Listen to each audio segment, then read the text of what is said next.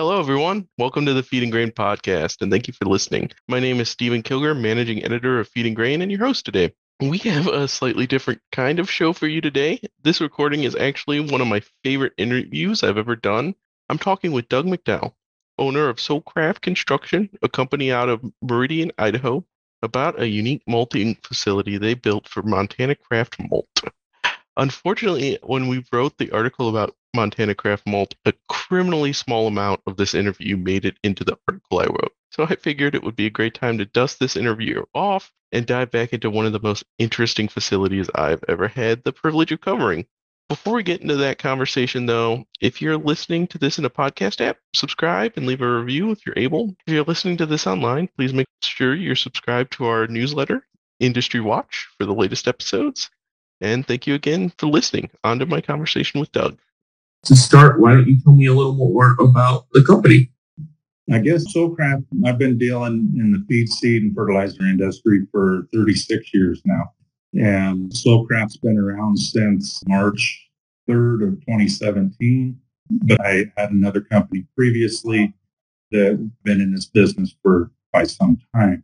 I grew up farming and ranching, so I had a good background on what we do here. And I kind of fell in love with the grain handling and processing facilities. So Soulcraft, basically that's what it was designed as, was something we could go in and service the Northwest in the feed, seed, and fertilizer industry. Um, we also have an equipment sales division, which we handle a lot of Chief Industries. And, you know, everybody that pretty well got thrown on, on the site there. But, um, you know, Chief's been very, very good to me over the years and they're a good company to work with. And uh, we've also got a machine shop, which is a roll corrugating shop that we handle uh, recorrugating and sales of new feed rolls and also into the flour industry. We deal quite a bit across the western U.S. We're looking to get into the Midwest and the eastern portion of the U.S. as far as all of our um, roll corrugating facilities and stuff. So we're, we're diversified, but we're still pretty well tied up in the ag industry. Very cool. So why don't you kind of go into how you got connected with Montana Craft Malting and go over the job with me? okay. Well, to start off with, Chief Industries was kind of involved in the preliminary part of this. They engineering firm Chief in uh, Montana Craft Ron Hewland had a engineering firm out of Canada design the first go round. It came in, you know, my chief contacted me, asked me if I was, you know, able to handle this. And I told him, yes, I'd be very interested in it. And so we went through and bid it the way that they had it designed originally. And it was, they weren't very versed at grain handling. It came in extremely high. And so with Chief's blessing, I reached back out to Ron and let him know there's other ways to do this. I really like looking and working outside the box. If we do the same thing that everybody in this industry does day in and day out, we're going to get the same result. So I like looking outside the box and still achieve the end goal, but be able to do it a little different than everybody else. And so that's kind of what has made us um, successful is by doing those things. Oh, I had reached out to Ron and asked him if I could present a different way of doing this that would save him a lot of money. And obviously he was very open. So with utilizing Chief Industries for their elevators and towers, catwalks, and superstructures, we went through and did that. But I also introduced Meridian Bends, Batco manufacturing, because we had to set it up on basically the same lines as a seed facility. So that you know we we could have total clean out. There was no contamination. There was no cross contamination they were getting exactly what they were putting in was coming out the other end. So that's why i designed it to look more like a seed facility because that's what we had to achieve. When after i'd met with ron and everything on that he was very open to it and he introduced me to a gentleman by the name of Jason Myers. Super good guy. He's been with ADM, everything else. And him and I basically worked together and him and I were liaisons to Ron. And so we basically designed on the fly all of that system, that grain handling system, up to the malt plant. And then we took it from the kiln and brought it out from there. But for the most part, you know, Ron was, he, he had enough vision and understanding in the grain industry that he understood that what we were proposing would definitely fit his budget and it would get him in there. We had to work on some pretty tight budget constraints and, you know, and that, that's how it is. Nobody gets an open checkbook on these things. But I tried to give them the very best we could with, you know, with that budget in mind. I didn't ever know what that number was you know, if I was a little high, Ron would let me know that, hey, you know, or Jason, either one would let me know we got to chop this much out. So there's a lot of stuff. If you went in and really critique that facility, it may not be up to par as far as what today's standards are. There's things that we can add in as they grow and they move because it, it had to, we had to get it off the ground. And that, that's what we ended up doing. Well, that's um, part of the thing is uh, we really want to start focusing on, um, you know, unique, uh, not as large. Not everyone can spend thirty million dollars on a new feed mill or whatever. You know, well, our industry has room for all levels of players. So, and that's you know, it's not that we can't design you know that thirty million dollar facility, but for the most part, we want to give them you know the, the best bang for their buck. I mean, yeah, the, the first design would have been awesome, but it wasn't very logical. So that's where, you know, we got to use some, some logic in this thing to be able to get what they want and get a long-term facility, something that's easily maintained. And that's, you know, kind of what we like looking into is being able to maintain these because that's a part of our business that we do. But I don't want to give them something that they have to work on every day. You know, I want to have a little bit of industrial strength to it. Yeah, excellent.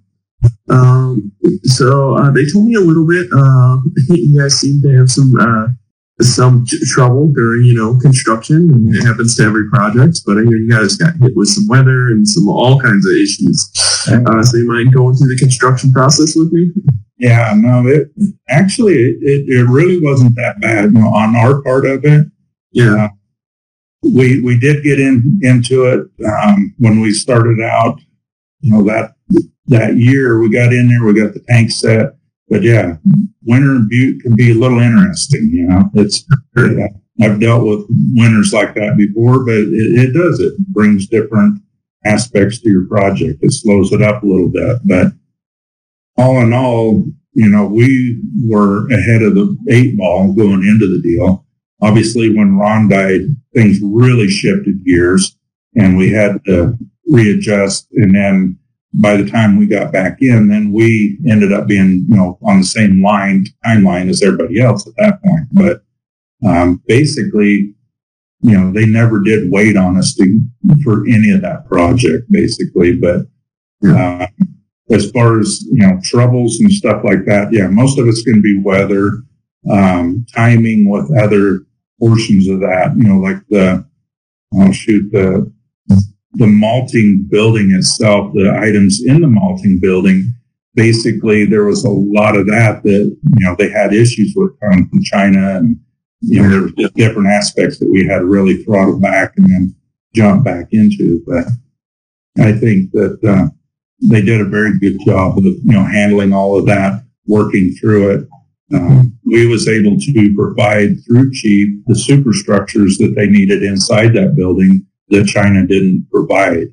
And so um, Chief jumped in. We, you know, we handled putting all that in there for him. And, you know, it, it was kind of a retrofit, but it, it worked. I mean, you know, was able to make it work for him.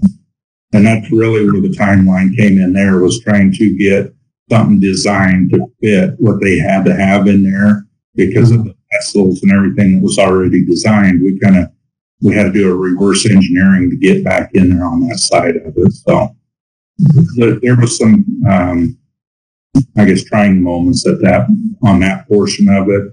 But as far as the rest of the grain handling, it was it was pretty day to day. let's get into weeds. Let's get into those nitty gritty details about. Um, uh, normally, how I like to go as I write an article is um, from when grain comes in till the final um, product comes out. So there's that big chunk in the middle that's kind of their side of it. It's malting tanks and all that stuff that I I had to learn about malting because I had no idea how any of it worked. um, so uh, they uh, they get most of their grain from trucks. So what happens when a, a truck kind of pulls in?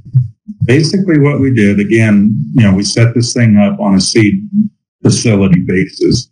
Um, what we did is they didn't want any um, receiving pits. And so a temporary setup, we used the Batco pit stops.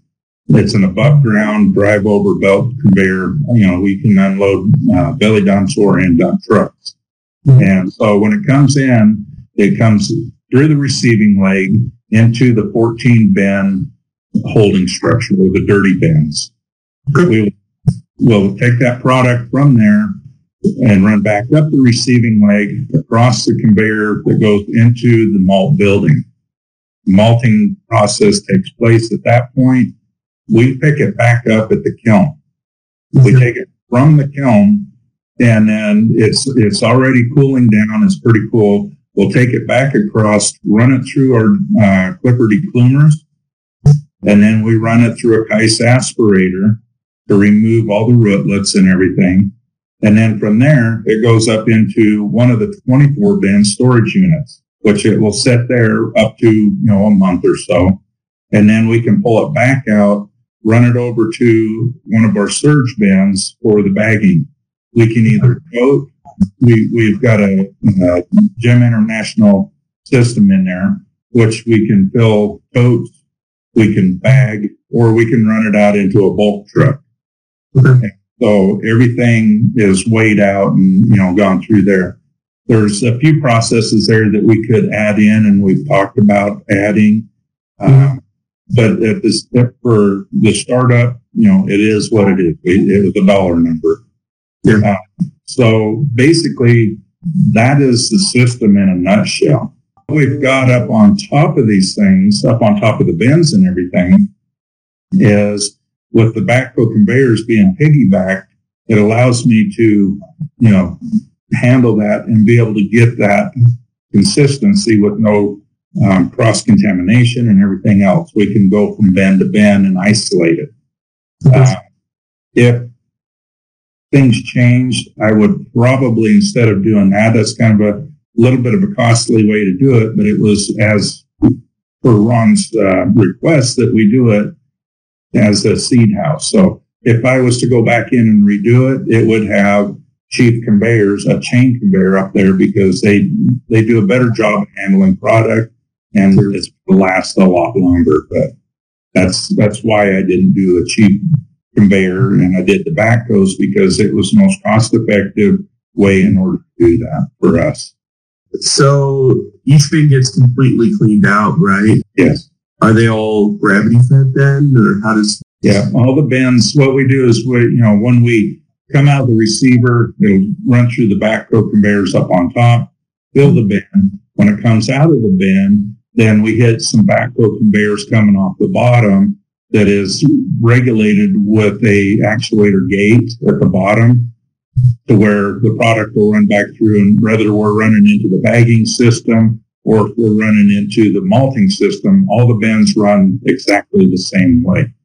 And so it's, it's basically a pretty simple design. And a lot of the parts are, you know, you can use any of the Batco components on any of them. They're all the same size. Likewise with the elevators and everything else. We try to keep it to where it was user friendly or maintenance friendly, where you didn't have to house a ton of parts. You could have a few that would fit anywhere.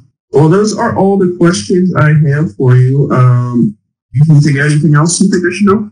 Like I say, just you know, basically hitting, making sure that you know, Chief Industries, Meridian, Batco, all these guys get recognized because they played a huge part in it. They provided top quality equipment for something that turned out very well. Yeah, we will make sure to do that. Uh, we have good relations with all those companies, and we want to make sure that you know they're getting the recognition they deserve. Exactly. Exactly. You know, all I do is put the parts together and dream up some wild, crazy way to do it. But you know, they do all play a huge part in this, and I'm very thankful to all of them. Well, I'm going to let you go then. Um, you have yourself a great rest of the week. Good weekend. I will. I will. You do the same, sir, and I appreciate your time. And like I say, if there's anything you need from me, please let me know. All right. I will talk to you soon, John. All righty. Thank you, Stephen. Yeah. Bye.